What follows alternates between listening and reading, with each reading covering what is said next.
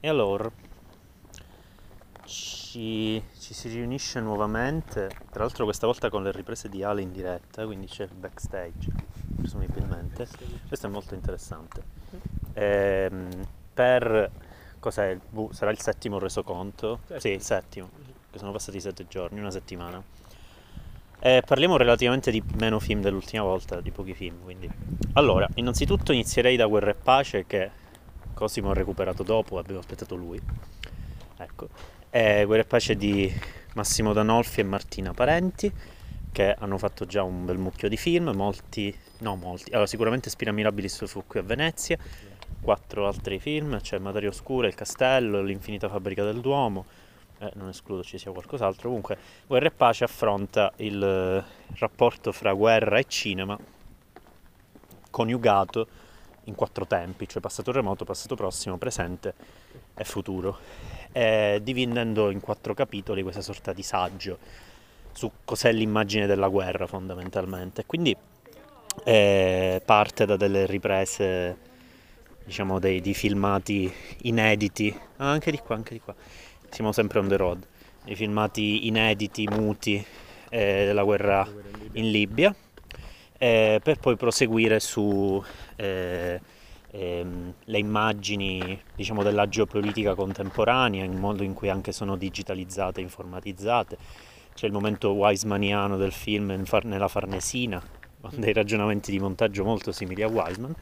Il presente invece è, anche questo è un po' Wisemaniano in realtà, l'ingresso in una scuola militare, eh, in particolare eh, nella classe in cui viene... Eh, vengono educati i militari che devono documentare la scena di guerra dell'esercito francese, quindi tra l'altro abbiamo pure cambiato nazione perché il secondo episodio e il primo sono in Italia, e, e il quarto è il futuro, e, dunque eh, chiaramente è un film ovviamente sulla memoria, ovviamente ha tante altre implicazioni, eh, se appunto seconda e terza parte sembrano Wiseman, la prima sembra eh, Gianikian e Ricci Lucchi. E per tutto questi, questo modo di mettere assieme i filmati di repertorio, e chiaramente è un gran bel film perché senso, affronta di petto analogico, digitale, eh, strumenti, formati eh, della memoria. E chiaramente mh, l'unica cosa che mi sento di imputargli è forse eh, che non, non c'è un un commento ulteriormente stratificato sul peso che questa memoria ha, ma questo, questo ragionamento mi viene più per gli altri film che abbiamo visto e che, avevano, che davano alla memoria un, un ruolo un po' più particolare. Comunque ditemi un po' anche voi ragazzi, parlo sempre solo io. Vai Cosimo. Dai, l'hai visto? Non ho visto altro. Eh. No, non ho visto altro di, di, di loro, non so bene nemmeno... È vero, tipo cosa, cioè, che ti è piaciuto nel film in particolare? Vabbè, tutto quanto la spiegazione del, cos'è, del tenente, del colonnello, quando spiega la funzione dell'imma- dell'immagine nella sì. guerra, mm-hmm. e l'importanza del, dell'immagine nella guerra e anche tutto quello che fa poi successivamente con il sonoro è, mm. è una delle parti che mi è piaciuta di più. E poi vabbè, tutto quanto l'incontro alla Farnesina, l'unità di crisi della Farnesina che cerca di salvare gli italiani in Siria al confine. No, da una parte quelli in Somalia, sì. quella donna in Somalia che ha sì. paura dell'attentato. Ma ci sono anche quelli che devono entrare in Turchia sì. e quindi devono... La ragazza dell'Università di Firenze che è, esatto. che è al confine tra Siria e Turchia, nella zona curda. Mm-hmm. Ale? Eh, Qualcosa sulle musiche per esempio? Non lo so. Uh, allora, beh, le musiche, onestamente sì, cioè, mi son pia- cioè, son, non so che cosa dire. No, lo sai perché? Perché il avevamo detto che il musicista eh, è stato tuo professore. Sì, il musicista Massimo Mariani, che esatto. penso abbia fatto oltre alle musiche abbia fatto anche tutta la post-produzione audio in generale, quindi musica, sì, effetti sonori che comunque sono molto curati. Sì, loro due in e... Q and A hanno detto che è il terzo collaboratore creativo, sì, sì, del, dei suoi film. Sia Spira Mirabilis e, mm. e eh, Il Castello, mi pare, che loro mm-hmm. hanno detto. Non so se ha fatto anche la, L'Infinita Fabbrica del Duomo. Boh, loro hanno detto che li segue da sempre, però non so se effettivamente Questo. ha fatto delle no, musiche. No, io non, non avendoli visti gli altri, mm. eh, li recupererò perché questo mi è piaciuto molto. Mm-hmm.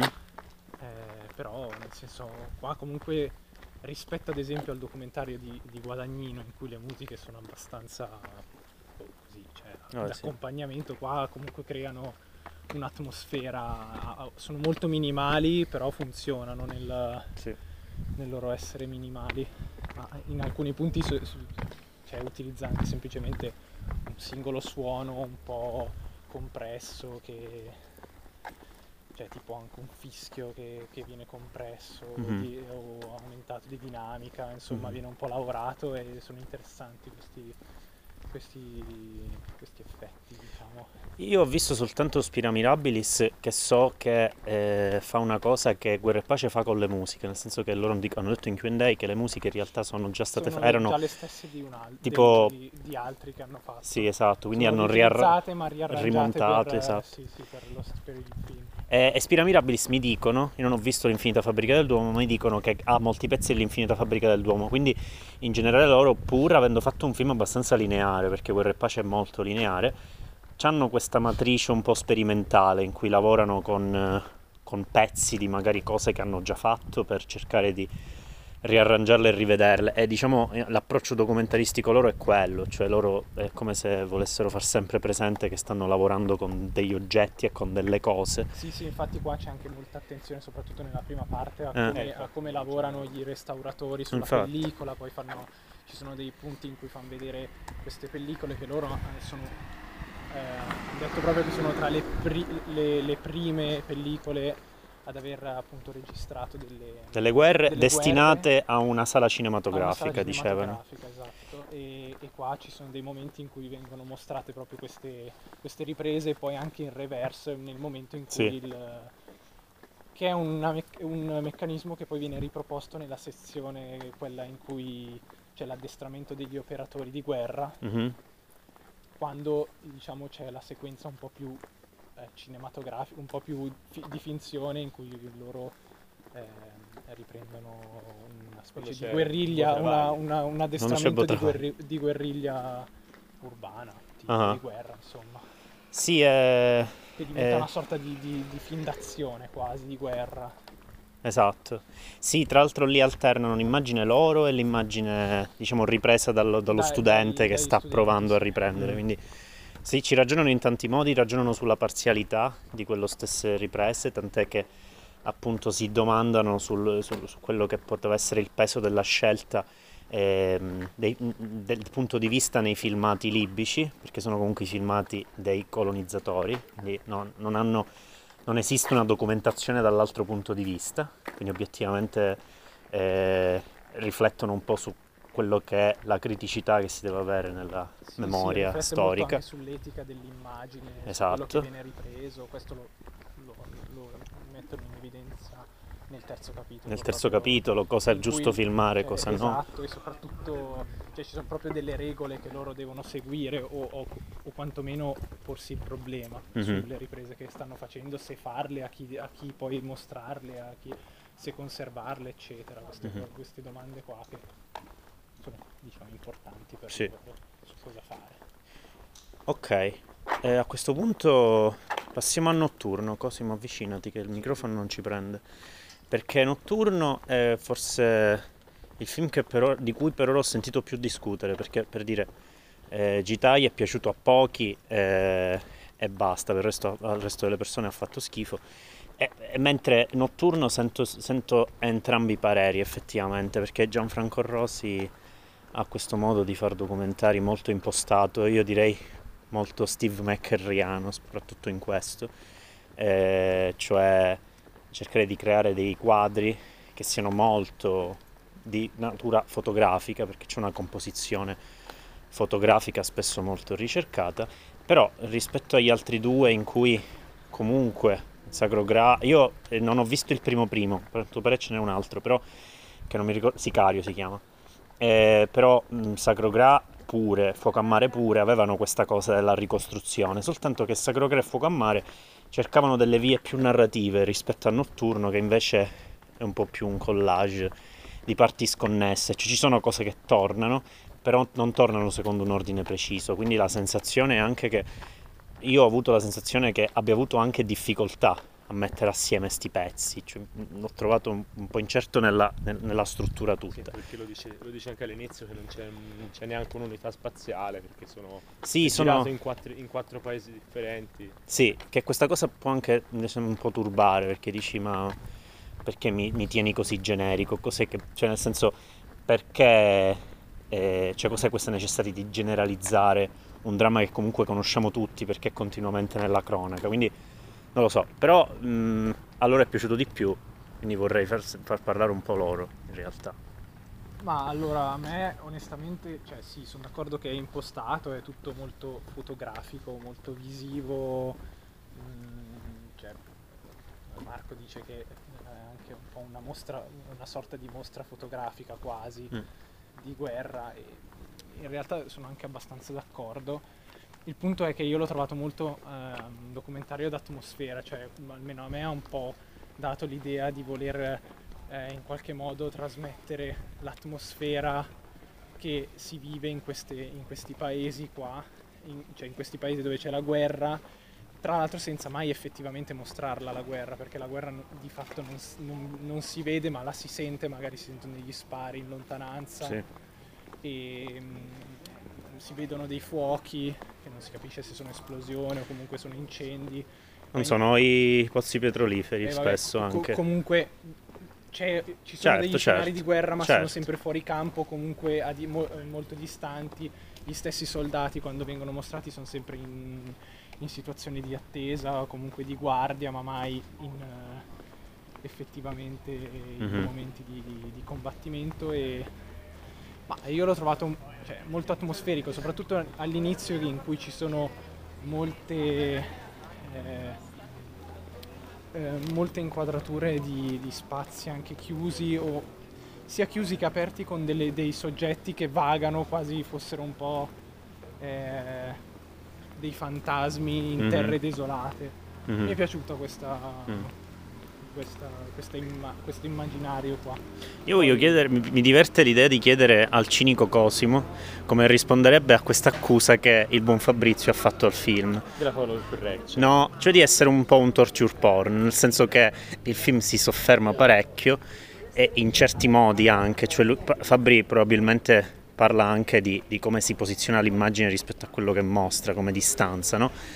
Eh, rispetto ai drammi di certe persone, di cui seguiamo in maniera abbastanza decontestualizzata in realtà il singolo dramma, la singola tragedia, il bambino che eh, descrive come venivano decapitati i suoi compaesani, e, e, e la sensazione è che ci si ehm, come dire, soffermi parecchi, per parecchio tempo a chiedere queste cose a sto bambino un po' traumatizzato. Ma dico, secondo te questa cosa... Non so quanto possa essere visto come, come una tortura per lo, per lo spettatore, anche perché tutto ciò che avviene avviene davanti a personaggi dei quali non si sa nulla cinque minuti prima di quando avviene mm. l'evento.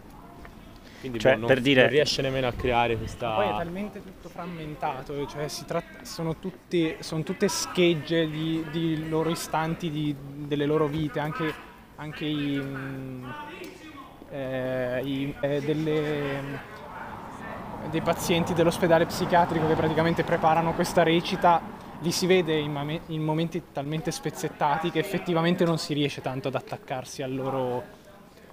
Eh, penso che Fabrizio parlava soprattutto della, della madre che sì. piange per venti minuti all'inizio. all'inizio e anche del bambino che diciamo è come se stesse parlando in camera quando va dicendo eh, qua in questo disegno ho disegnato sì. la testa della del... madre quando ascolta gli audio, del, gli audio della figlia. Esatto. Allora io su quello posso essere, ecco, l'unica un po' criticità che mi viene da, da sottolineare che, avevi, che era venuta fuori anche parlandone fuori onda è quanto effettivamente queste scene siano, effett- siano vere oppure costruite apposta per fare, mm-hmm. il, per fare l'immagine o l- il momento, perché per, per come tutto è impostato effettivamente sembra molto eh, eh, insomma eh, allora diciamo sì lì, eh, eh, montato, montato prestabilito per, eccetera prestabilito, e, cioè, anche alcuni movimenti che che avvengono all'interno dell'inquadratura di, di persone, di sì, i tizi a cavallo, si, il tizio in barca, ma anche, anche movimenti di auto così sì. che, che vanno in determinate direzioni, o anche il tizio con il fucile che si mette in posizione. Sì, in sembra pose. costruito, Insomma, diciamo. È tutto molto in, in qua, diciamo qua si, si chiama in ballo in realtà tutto un discorso sull'etica del documentario che ti chiamerebbe in causa altri nomi, altri registi, da Minervini a... a tanti altri, eh, anche di più interessanti di Minervini. Quindi diciamo si apre un capitolo che, di cui, su cui magari poi parliamo, perché secondo me a Dario piacerebbe un sacco parlarne. A modo suo eh, cioè, si collega anche con, quello, con eh, l'argomento di guerra e pace. A modo, su, a modo suo. Cioè, ci si potrebbe io, io non, cioè nel senso non riesco ad andare oltre un po' la patina, però è, mi ha interro- questa cosa mi ha un po' interrotto l'atmosfera, ma non per una questione etica, proprio per una questione di Di, di disorganicità delle, delle immagini in qualche modo. Non so come mai, a me non piace mai niente. Io con questi documentari di, di, di, di semifinzione, come era anche Honeyland l'anno, l'anno scorso, uh-huh, sì, mi ricordo, quello candidato all'Oscar, riesco sempre a, a, a farmi rapire, non so bene per quale ragione. Ma sarà che proprio questa cosa che non c'è un, effettivamente una narrazione, ma si può... l'idea un po' di farsi cullare dal, semplicemente dalle immagini e da, dai suoni che mm-hmm. vengono legati alle immagini. Boh. A, a me non dispiacciono sinceramente questi tipi di documentari. Allora, eh, passiamo, facciamo, diciamo due parole su Careless Crime, eh, Ale, che però cerchiamo di bypassare gli individui. Rallentiamo un attimo. Eh, Careless Crime, film iraniano presentato in, con- eh, in concorso Orizzonti. Vado a cercare il registratore. Eh, io me lo ricordo, Shahram Mokri. Come fai a ricordarti? Perché mbu. Ehm, che in realtà eh, percorre il solco di una tradizione iraniana che certamente non è, eh, è abbastanza abituata a affrontare il discorso metacinematografico. Eh, Cosimo di recente ha visto tanti classici iraniani, classici moderni, metacinematografici, da Makhmalbaf a Kiarostami. Eh, però il problema qual è? Che se in quel caso lo affrontano per, per presentare in un certo modo i personaggi, Makhmalbaf, per, eh, per parlare un po' anche di, di etica, volendo, di come si co- può costruire un... una trama in un film, in Kiarostami, qui è il discorso probabilmente è più cerebrale, un po' più ludico, forse anche un po' più serioso, perché prende le mosse, stile Conference, da un disastro avvenuto in, una, in un cinema. In Conference era un teatro russo, qua invece è un cinema iraniano. È il, l'incendio appiccato da quattro terroristi all'alba della rivoluzione di Khomeini in Iran nel settantanove, e il film segue due vicende fondamentalmente, anche se prima di capire che erano effettivamente due ci ho messo un po', cioè quella di quattro terroristi che sembrano ripetere lo stesso evento però nel presente, perché diciamo sembra il presente, e un altro gruppo di persone che eh, in un bosco stanno cercando di, stanno organizzando una serata per proiettare lo stesso film che era proiettato nel cinema durante quell'attentato. Quindi e queste, queste tizi nel bosco sono in realtà dentro il film che alla fine i personaggi vedono al cinema. Che, quindi c'è... che film è? Un qualcosa di famoso? No, no, no, è, è una roba che, cioè nel senso è, sono entrambe... Eh, ah, il film che vedevano è una roba no iraniana, I cervi si chiamano. Insomma, ci sono un sacco di dialoghi che tornano in, in forma di loop. Eh, spesso certi loop fatti anche nello stesso piano sequenza.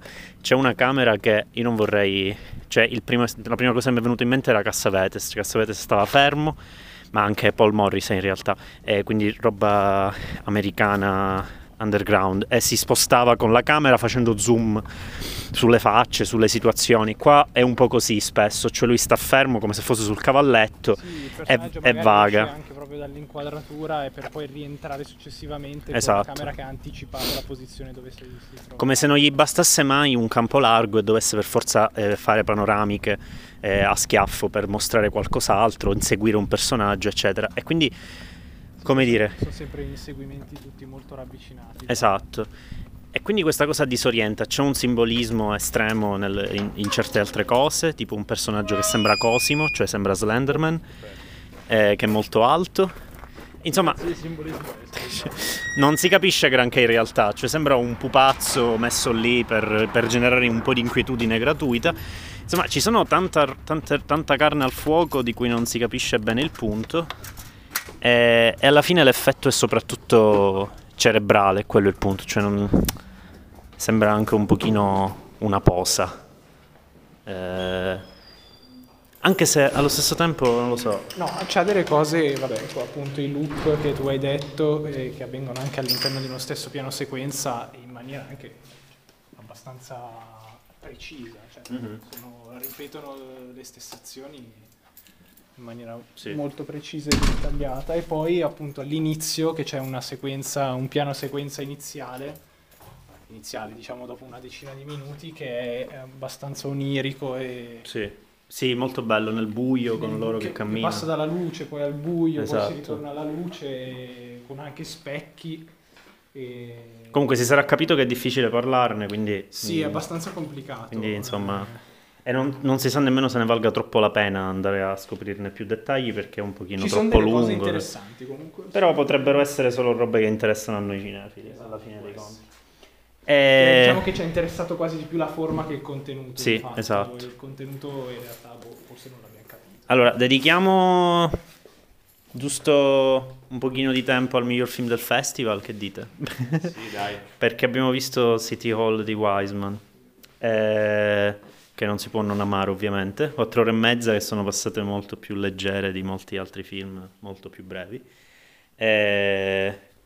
ma io non voglio anticipare troppo perché eh, avevamo già detto alla fine della prima stagione si farà uno speciale su Wiseman, però questo è uno dei suoi più cosmici perché c'è dentro di tutto, eh... ed è molto personale, ed è il primo film di Wiseman con un protagonista, perché è il sindaco di Boston, è ambientato a Boston, che è la città natale di Wiseman, quindi è una città a cui lui stesso è abbastanza affezionato, eh, quindi ha un approccio comunque molto sentito in questo senso, eh, sì, è molto, come dire, tira fuori il suo animo più democratico, che poi è anche normale, visto che un regista ha fatto film su, tutte, su qualsiasi argomento possibile, quindi praticamente, cioè, se non è se non democratico, onnicomprensivo lui e inclusivo lui, non lo è nessuno al cinema, quindi è molto incentrato su discorsi come eh, l'integrazione, l'uguaglianza di genere, di razza, di razza, di etnia e di tutte, diciamo,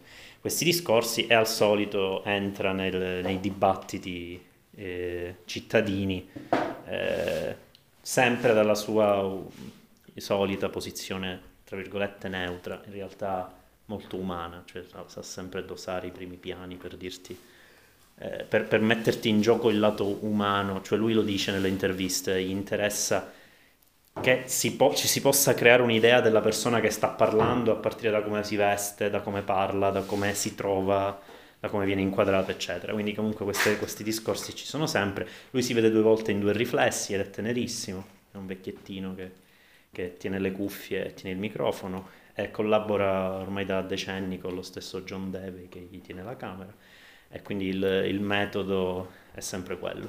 Comunque è piaciuto a tutti, eh... è la miglior trasposizione cinematografica di SimCity. Penso che sia l'unica esistente. È un so. bel parallelo videoludico per i nostri glu glu. Per il nostro amico glu glu. È... è piaciuto anche a Cosimo. Da, davvero? Tutto contento, molto rilassato, molto zen. Ha sporcato l'intero pala biennale. No, rilassatissimo, davvero. Eh. Non lo diciamo il pala biennale perché sennò. No, ma avevo ripulito, eh. Avevo sporcato, ah, ripulito, no, no, no. no. Insomma, quindi è un film che fa sporcare, nel senso che fa proprio sbrodolare, perché è troppo bello. E, e niente, rimandiamo, cioè non so se, non so se volete aggiungere qualcosa. No, ma vabbè, nel caso... io ho visto poco di Wiseman, quindi non me la sento di parlarne. Io attenderò anch'io la puntata. Rimandiamo allo, spe- allo speciale. Io ho visto quattro cinque, aspettiamo lo speciale, dai.